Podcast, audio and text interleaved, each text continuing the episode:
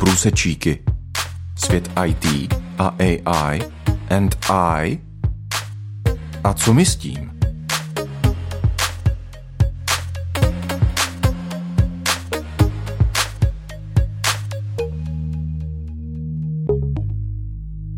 Na Rádiu 7 právě začíná pořad Průsečíky, u kterého vás vítá moderátor Petr Matoušek. V Průsečících se zamýšlíme nad novým fenoménem dnešní doby, umělou inteligencí, která prudce proniká do našeho života a do našeho světa. Nejde nám ale jen o popis technologie a její zhodnocení. Ptáme se, jak se na použití umělé inteligence dívá Boží slovo a co umělá inteligence způsobuje ve vztahu k člověku. Některé věci jsou pozitivní, z jiných nás často mrazí. Před nějakou dobou se objevila na internetu výzva na zastavení nekontrolovatelného vývoje umělé inteligence, nastavení hranic pro výzkum a jejího používání.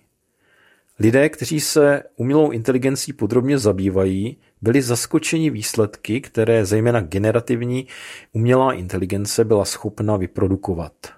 Mezi odborníky nastalo zděšení, kam až to může vést, a začalo se volat po přísné regulaci. Jak zkrotit umělou inteligenci, jak ji umístit pod bezpečnou kontrolu, aby nezačala ovládat člověka a lidský svět? To jsou otázky, které si mnozí kladou a o kterých se budeme bavit i my dnes tady ve studiu s naším milým hostem Mariánem Možuchou. Marián, vítej ve studiu a přeji hezký den. Pekný deň prejem aj ja a takisto aj našim poslucháčom. Marián, jak je to tedy s kontrolou umělé inteligence, po které se tak volá? Dochází v této otázce k nějakému pokroku? Globálne iniciatívy na regulovanie škodlivého vplyvu umelej inteligencie, tie tu už boli dávno. V podstate, odkedy vlastne ten pojem vznikol, automaticky sa predpokladalo, že môže existovať aj tzv. Tá škodlivá časť alebo škodlivá stránka umelej inteligencie a preto sa začalo v podstate systémovo na tom pracovať, aby umelá inteligencia, ak naozaj dospie k nejakému výraznému pokroku, zároveň neškodila. V podstate niečo podobné vidíme aj v takých tých science fiction filmoch, kde umelá inteligencia nakoniec získa nadvládu nad ľudstvom, nad posádkou vesmírnej lode alebo nejakou skupinou ľudí a tu potom začne manipulovať alebo používať na svoje účely. Takže vlastne vždy tam človek videl aj zároveň nejakú hrozbu, pretože naozaj čokoľvek je nejakým spôsobom schopné dobrého, je schopné aj niečoho zlého. To zase človek veľmi dobre pozná na sebe samom. A naozaj vypuklý problém sa to stal vlastne až od momentu, kedy umelá inteligencia dosiahla naozaj vysoký stupeň sofistikovanosti. Dokázala vlastne excelovať nie v jednej, ale v mnohých oblastiach naraz a dostala sa do veľmi širokého povedomia, do širokého používania dostatočne veľkého množstva ľudí. A to vidíme od 30. novembra roku 2022 práve na tzv. Generatívnej umelej inteligencii typu ChatGPT a podobne. Takže snaha dať umelú inteligenciu na povraz, takzvané skrotiť ju alebo vystaviť jej nejakú klietku či vysoký plot. To tu bolo v podstate od pradávna. Dokonca na medzinárodnej úrovni existuje iniciatíva, ktorú zaviedla Organizácia spojených národov. Ešte dávno pred týmto dátumom, ktorý som spomínal, boli tu snahy Európskeho spoločenstva, potom rôznych ďalších organizácií, či už na akademickej pôde, prípadne niektoré súkromné iniciatívy, teda iniciatívy súkromných firiem a tak ďalej. Vždy tu bola naozaj snaha ochrániť pred tzv. Pazúrmi, šírením škodlivého obsahu a tak ďalej. A zároveň to bola vlastne aj taká prevencia, taká túžba zbaviť sa opodstatneného strachu. Strachu, čo z toho nakoniec vyrastie. Mne to prípada tak trochu ako keby snaha o to, keď človeka, ktorý vyrastá, teda ocitá sa niekde v puberte, naraz tí rodičia chcú prevychovať, pretože z neho chcú vychovať niekoho, kto je nielen múdry, ale zároveň aj dostatočne zodpovedný. Čiže je síce schopný všetkého, ale práve preto rodičia od istého momentu nadobúdajú ako keby strach pred svojim múdrym dieťaťom a snažia sa niekedy žiaľ až na poslednú chvíľu mu dodať dostatočné mantinely, aby prežil v spoločnosti rovnako dravých ľudí, rovnako, povedzme, schopných zlého, ale zároveň, aby títo ľudia boli dostatočne zodpovední voči sebe, voči blízkym, voči spoločnosti. No a teraz k tej tvojej otázke, prečo sa umelá inteligencia viac nekontroluje? Má to svoju podstatu. Spomínali sme už mnohé pokusy, ktoré boli, nielen dnes, ale aj v tých predchádzajúcich reláciách. A vlastne najhoršie na tom je, že umelá inteligencia v podstate nenaplnila to ohromné očakávanie, ktoré sa do nej vkladalo. Vidíme to napríklad v tom, že táto najnovšia umelá inteligencia naozaj ešte stále halucinuje, pridáva si obsah. Niekedy sa zdá dokonca, ako keby vedome sa snažila o podvedome nejaké podsúvanie, oklamanie a tak ďalej. A to je symptom oveľa, oveľa väčšieho problému. Nielen teda toho etického, ale aj matematického, pretože celá umelá inteligencia je postavená na metódach, kde sa vždy počíta s nejakým kompromisom. Máme slabo nadefinované dáta. Nemáme reprezentatívne, nemáme ich dostatočne kvalitné, dostatočnom množstve. Vieme, že aj schopnosť tých modelov je nejakým spôsobom ohraničená, pretože nemôžeme ho dostatočne zväčšiť, aby nám podával takmer 100% informáciu, ale musíme počítať s nejakými obmedzeniami, čo sa týka výpočtu, čo sa týka času spracovania a tak ďalej. Takže vždy máme len do istého percenta pravdepodobný výsledok. A práve tam je veľmi dôležité, aby človek bol schopný dohliadnúť na to, aký je naozaj výstup. Ako sa spracováva a samozrejme, ako sa potom rozhoduje na základe toho, čo umelá inteligencia dodá. Vlastne to ako keby spada do toho rámca, že mnohí ľudia sú priam šokovaní obrovským nástupom umelej inteligencie, ako rýchlo sa vyvíja, ako rýchlo postihuje ďalšie a ďalšie oblasti a zdá sa pre nich, a dokonca aj pre ľudí, ktorí sa v tejto oblasti už veľmi dlho pohybujú, že umelá inteligencia sa dostáva do fázy tzv.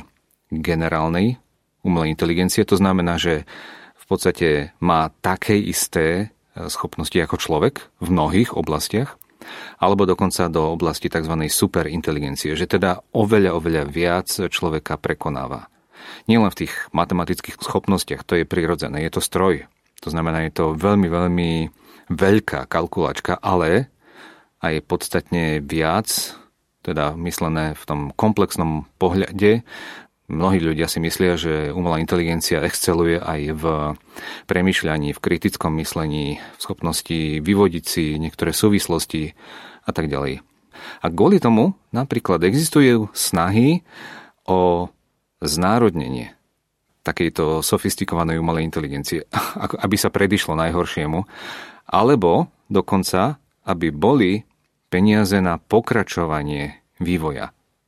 Pretože naozaj množstvo investícií, to nie sú len peniaze, ale teda aj výučba ľudí, ale aj samotný hardware, ktorý k tomu treba, vzácne kovy na výrobu čipov a tak ďalej. To všetko spolu súvisí a tých zdrojov je ako keby čoraz menej. No a netreba zabúdať aj na to, že v oblasti umelej inteligencie jednotliví odborníci majú rôzne názory. Niektorí sú ako keby v takomto úplnom extréme, že chcú za každú cenu vidieť, že umelá inteligencia je obrovským nebezpečenstvom. Teraz okamžite môžu prevziať rôzne systémy umelej inteligencie celý svet, ovládnuť ho a už navždy. A na opačnej strane spektra sú zase tí, ktorí hovoria, že umelá inteligencia je bez nás, ľudí, vlastne úplne neškodná, nedokáže nič sama a tým pádom, ak je teda v rukách tých, ktorí to myslia dobre, tak v podstate prinášajú len a len samé dobré veci. A niekde uprostred existuje potom množstvo ľudí, ktorí nemajú na to vyhranený názor, prípadne si myslia, že treba zobrať nejakú strednú cestu. A vidno tam vlastne obrovský taký guláš názorov, ale aj meniacich sa názorov, pretože niektorí sa posúvajú smerom opačne, smerom do stredu, alebo naopak z toho stredu na niektorú z tých extrémistických alebo extrémnych názorov.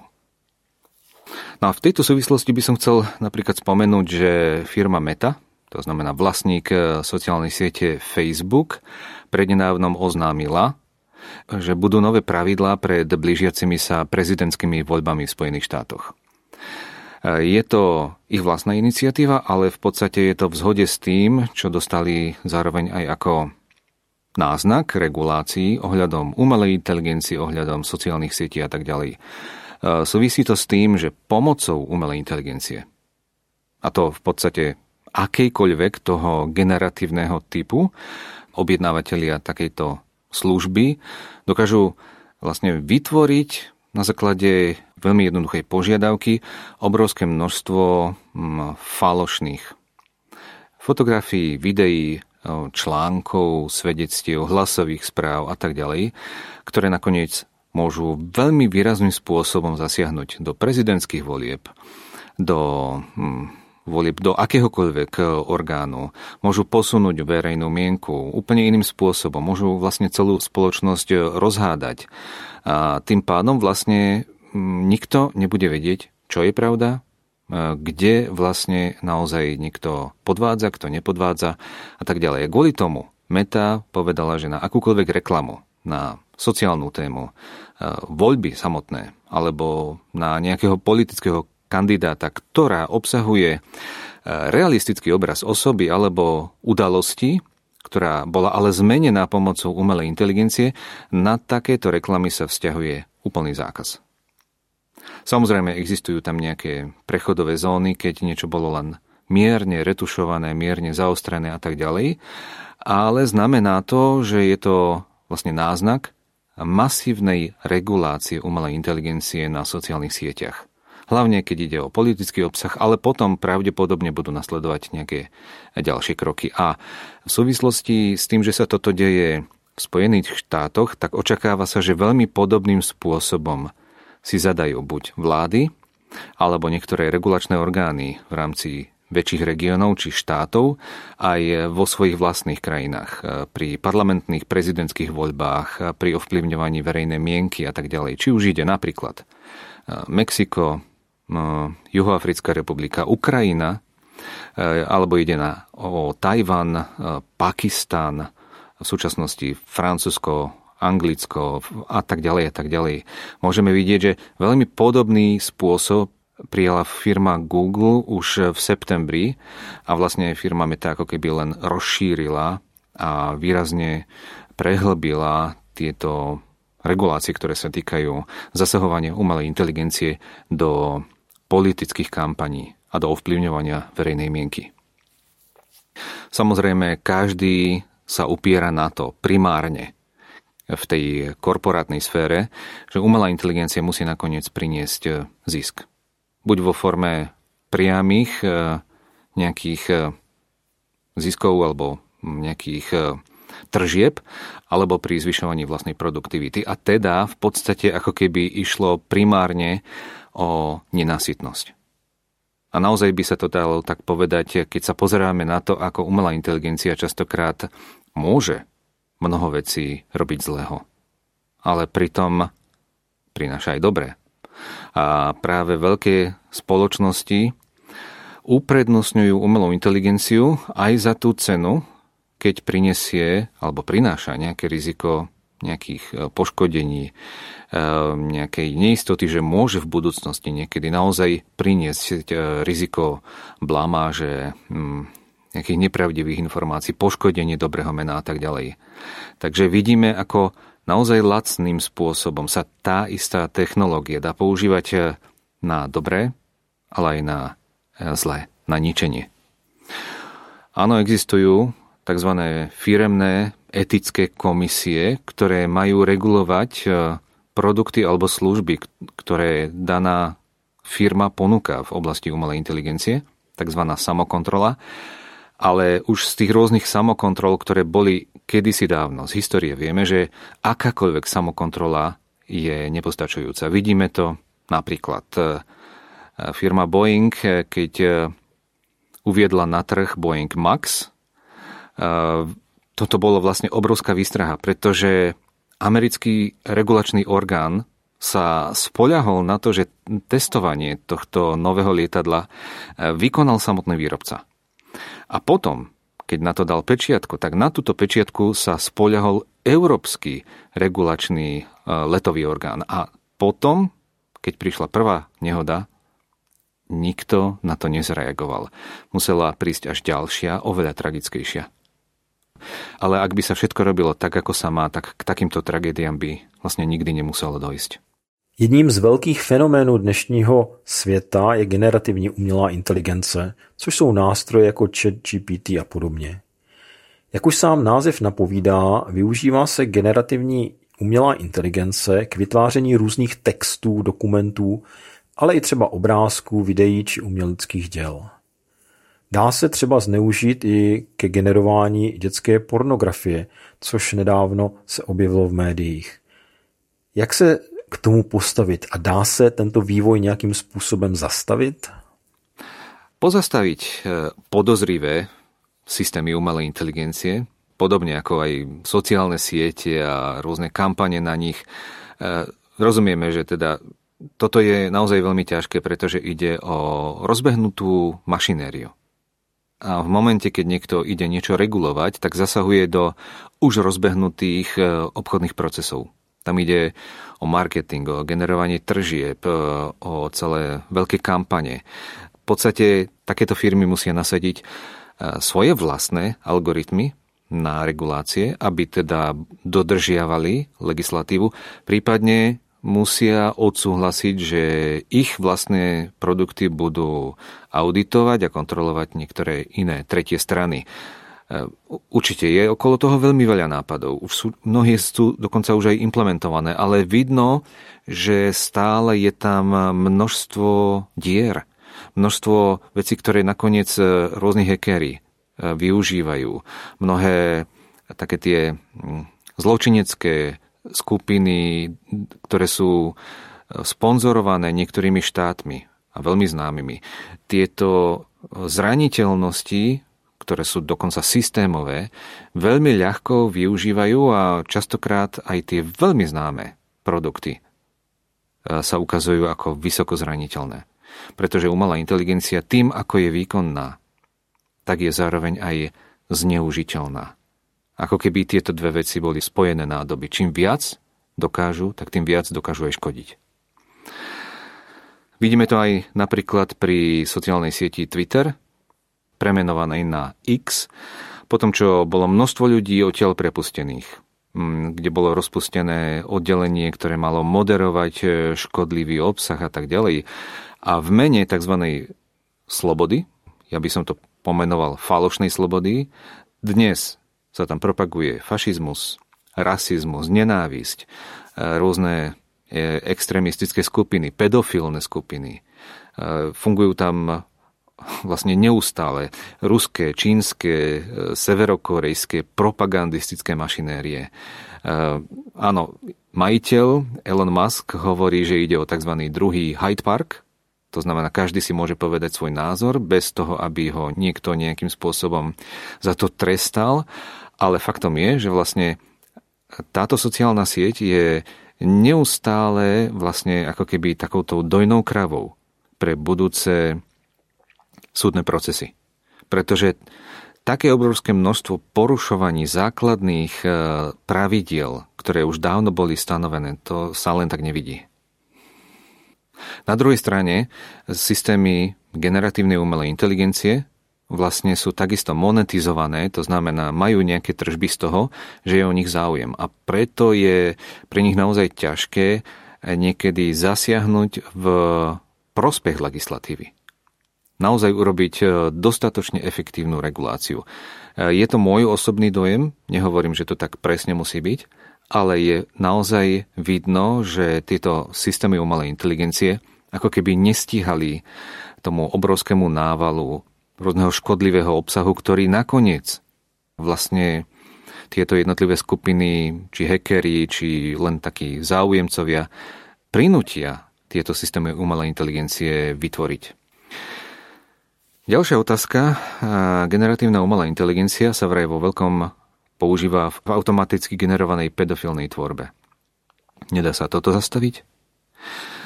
A čo sa týka pedofílie, pornografie a vôbec takéhoto explicitného video obsahu, v tomto ohľade je umelá inteligencia ako keby ešte viac zraniteľná, ako keď ide len o obyčajný textový výstup.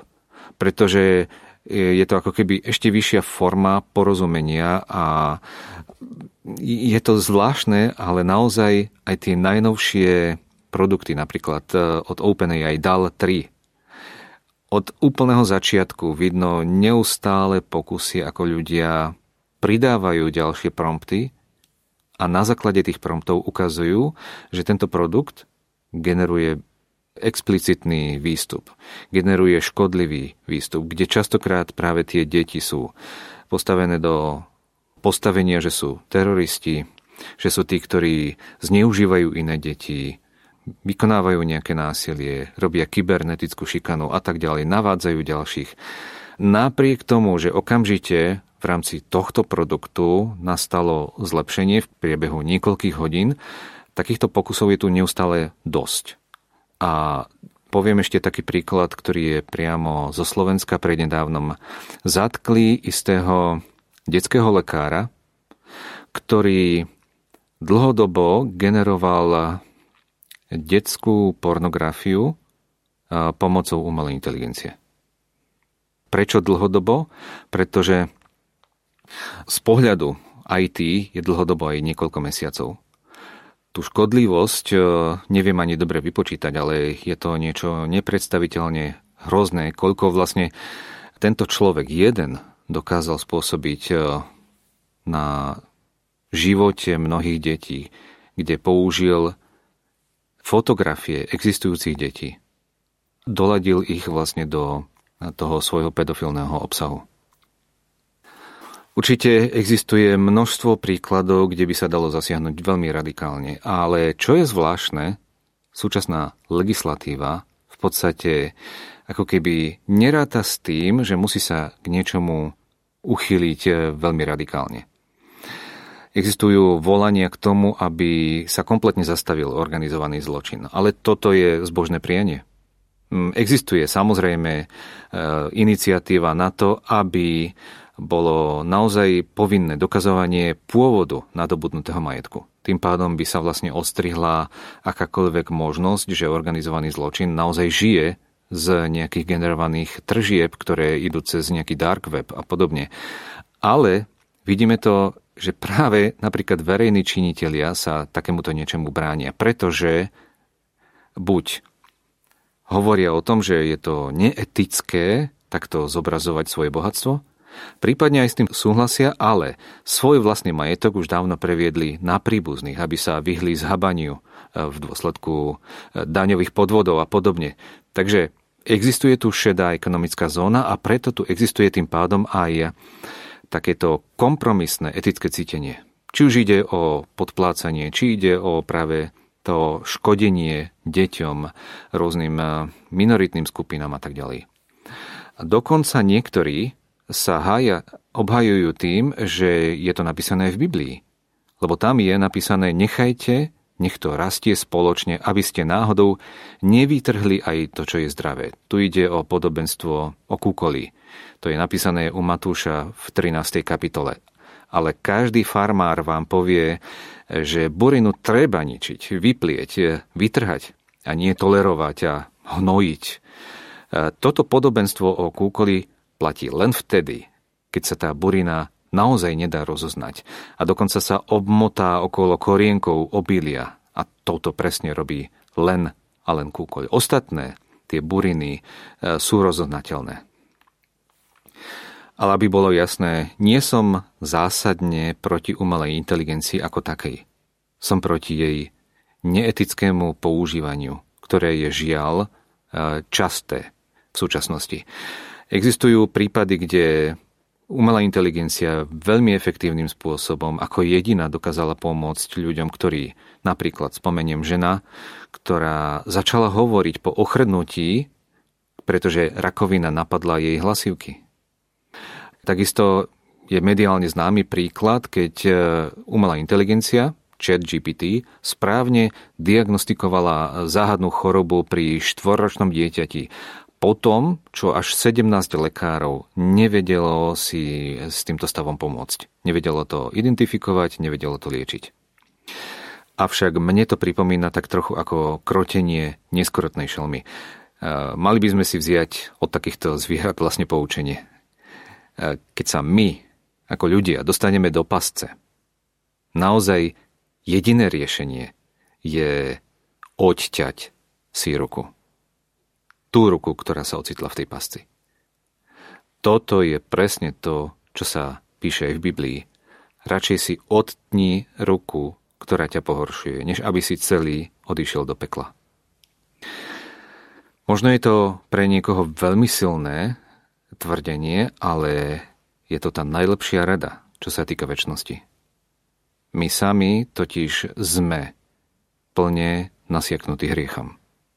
My sami sa nepolepšíme a vlastne nevieme sa z toho blúdneho kruhu hriechu a závislosti a nenásytnosti a egoizmu, pýchy a tak ďalej dostať.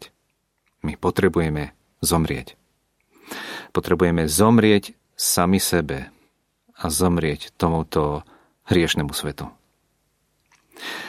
Hriech, ten samozrejme nám priniesol smrť. A jediný, kto nám môže priniesť život, skutočný život a slobodu, tak to je Pán Ježiš. Pán Ježiš Kristus. Ale najprv musíme úplne odomrieť tomuto svetu, oddeliť sa od neho v srdci, v mysli a samozrejme vlastne v celom svojom živote. Aby sme vlastne potom neboli znovu a znovu týmto svetom ovládaní, manipulovaní, presviečaní a ohýbaní. Takto to vlastne tvrdí aj písmo.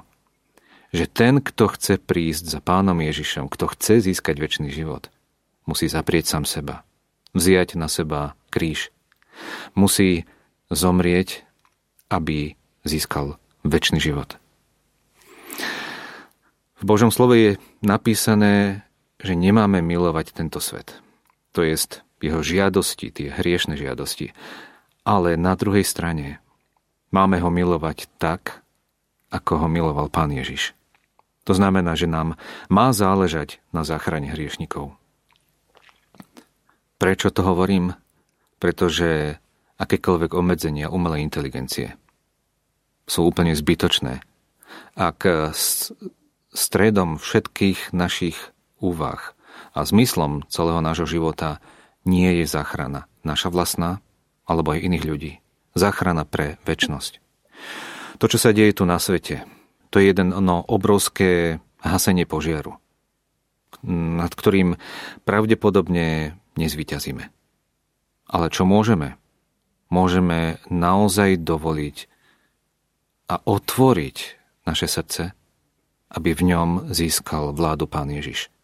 On potom všetko to otroctvo zlomí. Vytiahne nás z pasce. Zahasí ten oheň, ktorý v nás horí a dovolí nám, aby sme boli tým jeho nástrojom, ktorý pomáha a vyberá z toho blížiaceho sa ohňa, zachraňuje pred ním mnohých ďalších. Tak prajem každému, kto počúva tieto slova, aby sa v nich našiel, aby našiel Ježiša Krista ako svojho pána, spasiteľa a tým pádom našiel nielen pokoj, čo sa týka hrozieb umelej inteligencie, ale aby našiel pokoj, čo sa týka jeho vlastného života. Vo súvislosti s večnosťou, v súvislosti s hriechom, v súvislosti s vinou a s výčitkami svedomia, aby našiel odpustenie, ktoré dáva naozaj len a len Pán Ježiš Kristus. Marián, díky moc za dnešní povídání. Končí Průsečíky, které jste mohli poslouchat na Rádiu 7. Od mikrofonu se s vámi loučí moderátor Petr Matoušek a také autor dnešního dílu Marián Možucha. Přejeme vám krásný a požehnaný den. Do vidění.